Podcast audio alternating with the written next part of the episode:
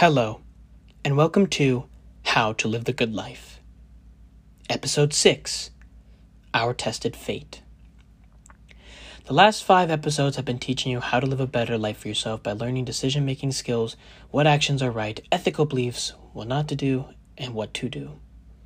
But in this episode, it's going to be a little bit different. No matter if you follow all the steps I've given you, there will be moments in your life that are completely awful.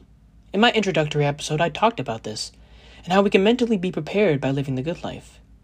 But even with that, these moments can hit hard, and you may forget all you learned. This is why the most important step in living the good life is to know how to get through these moments. To do this, we must see what has happened to our fellow brothers and sisters of Christianity in their past, and how so many times all hope seemed lost for them, but they got through by believing.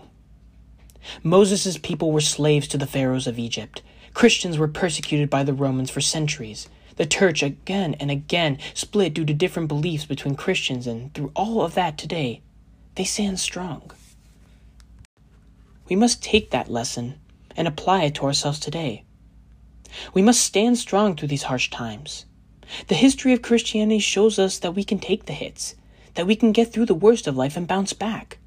In all the history of Christianity, even in the worst of times, there was always a light at the end of the tunnel.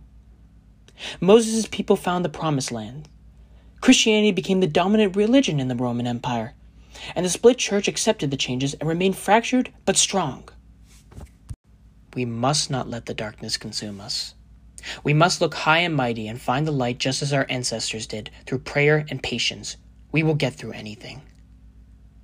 The best life possible is one where you can accept there is good and bad in the world, and that instead of avoiding it, you face it head on and overcome it just like those before you. If you are willing to accept that there will be times in life where it seems very grim, and you are willing to keep your head up high through all of it, then you are truly ready to live the good life. thank you